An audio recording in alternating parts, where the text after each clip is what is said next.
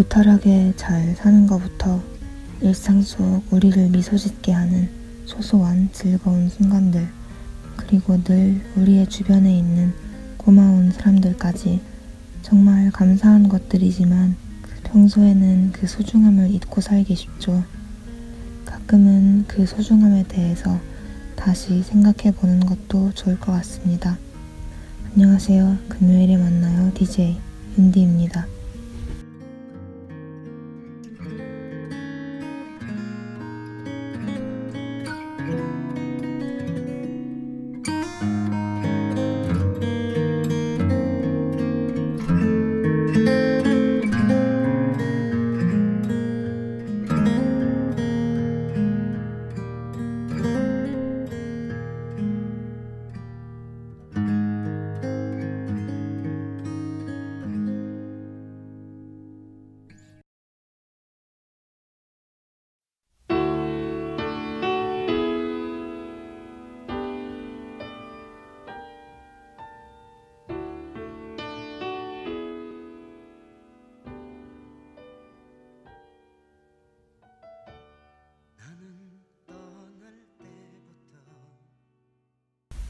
5월 7일 금요일 금요일에 만나요.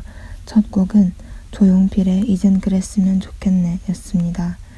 안녕하세요. DJ 윤디입니다. 5월에는 어린이날, 또 어버이날, 스승의 날등 어, 소중한 사람들에게 감사를 표하고 그분들을 기억하는 그런 기념일들이 많잖아요. 그래서 5월 첫 방송 첫 곡으로 옆에 있는 소중한 것들, 소중한 사람들을 기억하자는 가사가 인상적인 어, 조용필의 이젠 그랬으면 좋겠네를 선곡해봤습니다. 방송에 앞서 방송 청취 방법 안내해드리겠습니다. 본 방송의 경우 PC로 청취해주시는 분들께서는 yirb.연세.ac.kr에서 지금 바로 듣기를 클릭해주세요. 사운드 클라우드와 팟빵에 YIRB를 검색하시면 이 방송을 비롯해 다양한 열배 방송을 다시 들으실 수 있으니 많은 관심 부탁드려요. 저작권 문제로 다시 듣기에서 제공하지 못하는 음악의 경우 사운드 클라우드에 선곡표 올려놓겠습니다. 이번 주 첫 음악인은 작사가 박주연님입니다. 첫 곡으로 들려드린 이젠 그랬으면 좋겠네의 작사가이시고 어, 두 번째 방송에서 소개해드렸던 작곡가 김영석님 작곡의 날 위한 이별이라는 곡 그리고 지난 방송에서 소개해드린 작곡가 윤상님 작곡의 이별의 그늘이라는 곡을 작사하신 분입니다. 이젠 그랬으면 좋겠네는 박주현님 작사, 조용필님 작곡인 곡입니다. 어, 후렴에 들어가기 직전 가사가 소중한 건 모두 잊고 산 건 아니었나 인데 이 곡을 듣는 사람들에게 어떤 삶에 대한 묵직한 질문을 던집니다. 어, 여러 번 생각하게 만드는 가사, 또 살면서 우리가 그 소중함을 쉽게 간과하는 것들에 관해서 묻는 가사예요. 후렴 부분의 가사는 이젠 그랬으면 좋겠네. 그대 그늘에서 지친 마음 아물게 해. 소중한 건 옆에 있다고 먼 길 떠나려는 사람에게 말했으면 이에요. 이젠 그랬으면 좋겠다라는 표현을 들으면 이 멜로디 또 이 후렴구가 생각나고 머릿속에서 자동으로 재생될 때가 많을 정도로 유명한 가사죠. 어, 그리고 제가 이 곡의 가사가 정말 좋다고 생각하는 이유 중에 하나가 언제 들어도 공감이 된다는 거예요. 어, 평소에 소중함을 잊고 사는 것들을 기억하자 하는 가사는 어떤 상황에서 또 어떤 장소에서 들어도 소중한 것이나 소중한 사람들에 대해서 생각하게 만들죠. 그래서 오랜 기간 꾸준히 사랑받는 가사가 아닌가 싶습니다. 다음 곡으로 김민우의 입양열차 안에서 듣고 오겠습니다.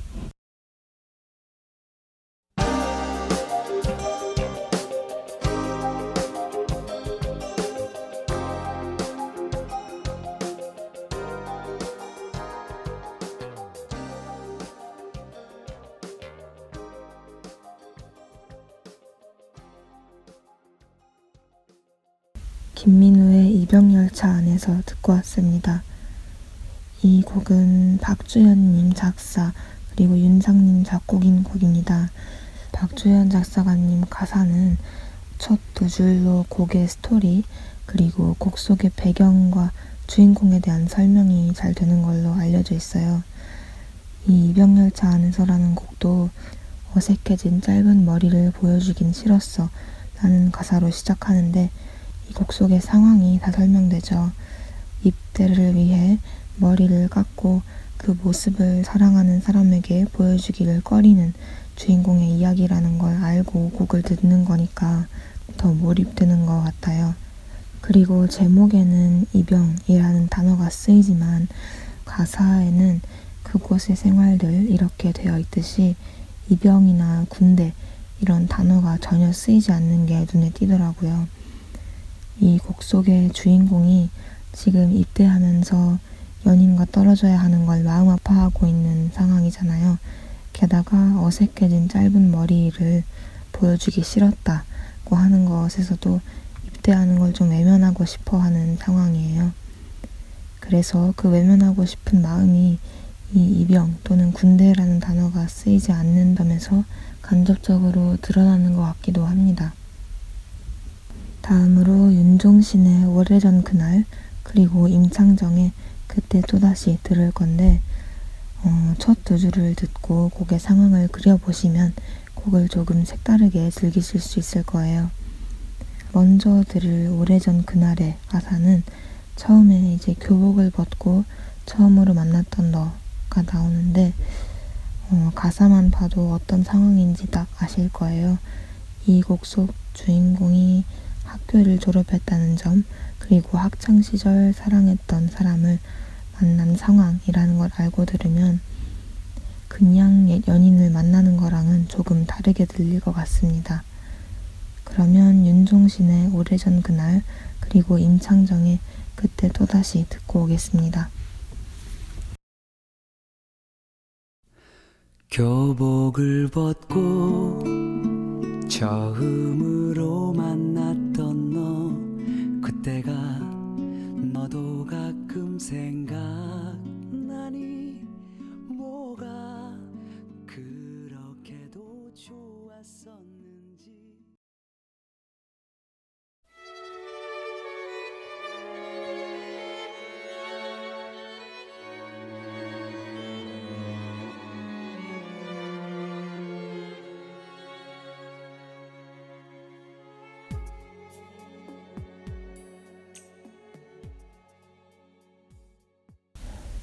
윤종신의 오래전 그날 그리고 임창정의 그때 또 다시 듣고 왔습니다. 임창정의 그때 또 다시는 박주현님과 작곡가 김영석님 함께 작업하신 곡이에요. 이 곡에서 어, 이 세상에서 나에게 허락되지 않은 건 함께 있고 싶은 사람과 함께 있는 것 이런 가사를 보고 이별을 이렇게 표현할 수도 있구나라고 감탄했던 기억이 납니다. 정말 박주현님의 가사는 어, 와 이걸 이렇게 표현할 수 있다고 하는 부분들이 많아서 가사를 감상하는 즐거움을 느끼게 해줘요. 어, 또 이 곡의 가사에 나를 완전히 태울 수 있었던 이라는 부분도 어, 그런 표현 중에 하나라고 생각해요. 어찌 보면 조금 강한 표현일 수도 있는데 임창정님 보컬 그리고 곡의 분위기와도 정말 잘 어울리고 가사의 감정을 더 깊어지게 해주는 표현이라고 생각합니다. 1부 마지막 곡으로 성시경의 외워두세요 들을 건데 그 전에 가사 얘기를 먼저 좀 해보려고 해요. 어, 후렴에 사는 동안에는 못 볼 거예요. 저기 어둠 속 저 달의 뒤편처럼 나 죽어도 모르실 테죠. 라는 가사가 있어요.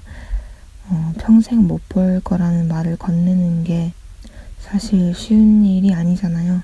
그 말이 갖는 의미도 굉장히 좀 아프고요. 그런데 잔잔한 음에 이런 가사가 들리니까 뭔가 더 애절하게 느껴지는 것 같아요. 그리고 사라져도 모를 저기 저 먼 별처럼 잊어주는 것도 나쁘지 않아. 잊을 수 있는 추억, 그게 어딘가요? 라는 가사가 1절에 나오는데, 어, 이 표현이 저는 좀 새로웠어요. 어, 사랑했던 사람의 기억 속에서 잊힌다는 게 어떻게 보면 굉장히 슬픈 일일 수 있는데, 그게 어디냐고 말하는 게 좀 참신한 표현 같다고 할까요? 또 2절에는 모두 돌고 돌아 제자리를 찾고 사라졌던 별 다시 또 태어날 때쯤 그때쯤 우리 꼭 만나요 라는 가사가 있는데 이 별이라는 단어로 곡의 가사가 앞부분과 연결되는 게 전 정말 좋았어요. 어, 별이라는 단어가 이 곡의 분위기와도 잘 어울리는 단어인 것 같아서 곡의 감성을 한층 더 살려주는 그런 가사인 듯 합니다. 그러면 마지막으로 성시경의 외워두세요 듣고 1부 마칠게요.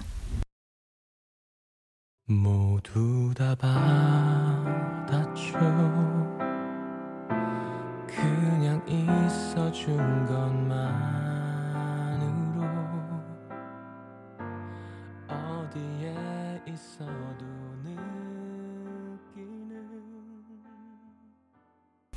성시경의 외워두세요 듣고 왔습니다. 어, 2부 음악이는 작사가 박창학님입니다. 지난주에 소개해드린 작곡가 윤상님과 작업하신 명곡들이 굉장히 많아요. 그 중에 하나인 노댄스의 달리기 첫 곡으로 듣고 오겠습니다.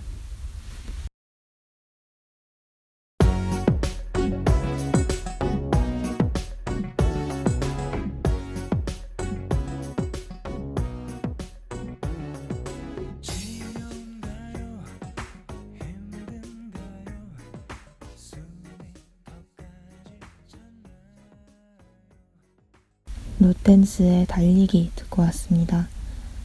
음, 노댄스는 윤상님과 신해철님으로 구성된 프로젝트성 그룹이고 어, 두 분이 함께 낸 골드히트라는 앨범에 이 달리기라는 곡이 수록되어 있습니다. 윤상님 작곡, 박창학님 작사의 이 달리기라는 곡은 음, 나중에 윤상님 솔로 앨범에 재수록됩니다. 어, SES 그리고 옥상 달빛 등 많은 가수분들께서 리메이크하신 곡으로도 잘 알려져 있죠. 달리기의 삶을 비유한 가사인데요. 곡의 초반에는 실제 달리기를 할 때 마주하는 힘듦이 표현되어 있어요. 숨이 턱까지 찬다, 쏟아지는 햇살 속에 입이 바싹 말라온다, 또 멈춰선다 이런 표현들이요. 그리고 그 이후에 이제 삶에 대한 이야기가 나오죠. 어, 끝난 뒤에 지겨울 만큼 오랫동안 쉴 수 있다. 또 가끔은 눈물 나게 억울하겠죠. 이런 가사가 나오는데 비교적 신나는 음악에 위로가 되는 가사가 나오니까 위로도 되고 또 힘도 나고 그런 것 같아요. 뭔가 힘든 일이 있으면 정신적, 어, 심리적으로만 힘든 게 아니라 육체적으로도 힘든 경우가 많은데 그 힘든 과정을 달리기로 표현하니까 육체적인 고됨에도 공감해주는 가사인 것 같습니다. 다음으로 김동률의 고별 듣고 올게요.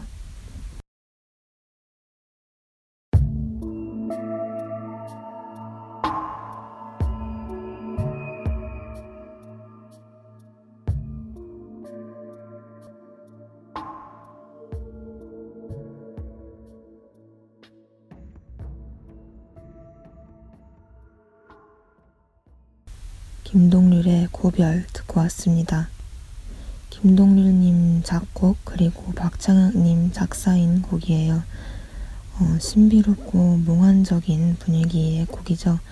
이 곡은 음, 분위기와 굉장히 잘 어울리는 소재의 가사를 가졌는데 이 가사에서는 사람과 사람 사이의 관계인 어, 사랑을 생명에 비유하고 있어요.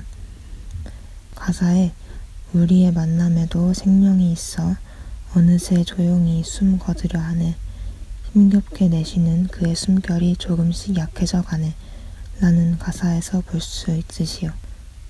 또이 곡의 제목인 고별에 어, 두 가지 뜻이 있어요. 같이 있던 사람과 헤어지면서 작별을 알리는 것도 고별이라고 하고 또 장례 때 죽은 사람에게 이별을 알리는 것 또한 고별이라 하는데 이 곡의 가사는 두 의미를 모두 담고 있죠. 어, 박정학님 이런 가사 소재에 또 정말 자주 놀라곤 합니다. 다음으로 윤상의 결국 흔해 빠진 사랑 얘기 들을 건데 이 곡의 소재에 주목해 보시면 좋을 것 같습니다.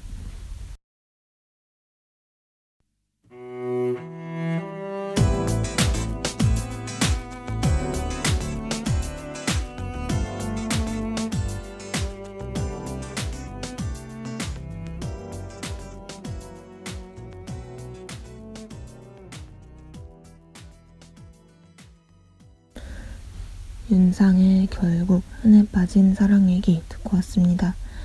사랑 그리고 이별을 굉장히 냉정하고 냉소적인 시선에서 바라보고 있는 그런 가사가 눈에 띄는데요.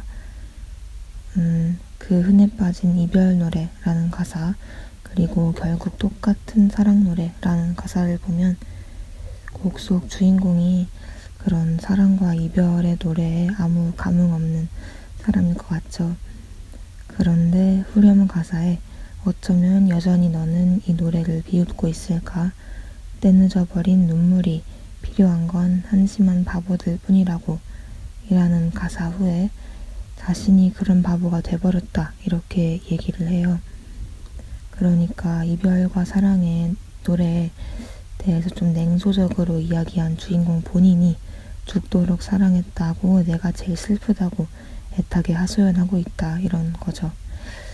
어, 이런 반전 있는 가사 또 담담한데 큰 울림을 주는 가사가 윤상님 곡들이 가진 어떤 분위기와 정말 잘 어울려서 윤상님 그리고 박창학님 두 분 함께 작업하신 곡들이 많은 사랑을 받는 게 아닐까 싶습니다. 아 그리고 제목의 결국이란 단어와 흔해 빠진 사랑 얘기 사이에 줄임표가 있어요. 어, 곡속 주인공이 결국에는 자신도 이별하고 나서 흔해 빠진 사랑 노래를 듣고 부르면서 음, 느끼는 그런 맥이 빠지는 감정이 나타나는 것 같습니다. 다음으로 박효신의 먼 곳에서 그리고 윤상의 벽 두 곡 듣고 올게요.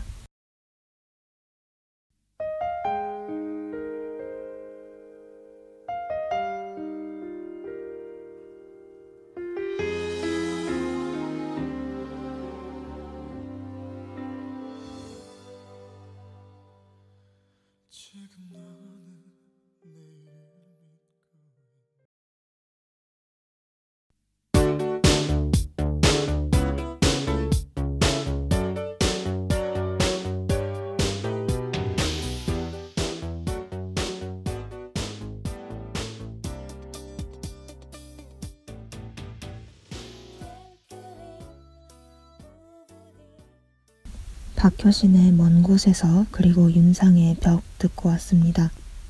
박효신의 먼 곳에서 가사에 어, 나는 지금 여기 있지 바로 너의 곁에 있지 그렇지만 너에겐 보이지 않는 것일 뿐이라는 가사가 있는데 이 곡의 제목은 먼 곳에서잖아요.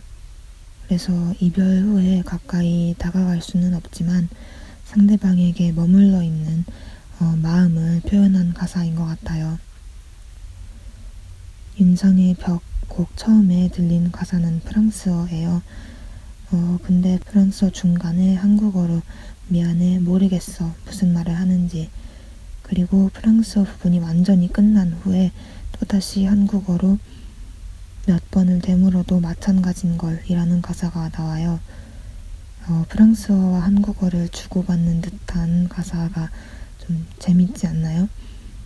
사실 이 곡의 가사 전체를 보고 나면 곡 속에 남자와 여자가 서로를 이해하지 못하는 상황을 이 다른 언어를 사용해서 소통이 안 되는 것처럼 표현했다는 것을 알게 되어 어, 정말 기발한 아이디어인 것 같고 또 이 사실을 깨달았을 때 어, 저절로 감탄사가 나왔던 기억이 납니다. 또 우리가 연인이 아니더라도 누군가 오래 함께하면 서로를 닮아간다, 비슷해진다 이렇게 많이 얘기하잖아요. 그런데 이 곡의 가사에 어쩌면 우린 이토록 비슷한 게 하나 없을까 꽤 많은 시간이 흘러왔는데 조금씩 닮아가는 건 너무 커다란 기대인지 라고 되어 있어요.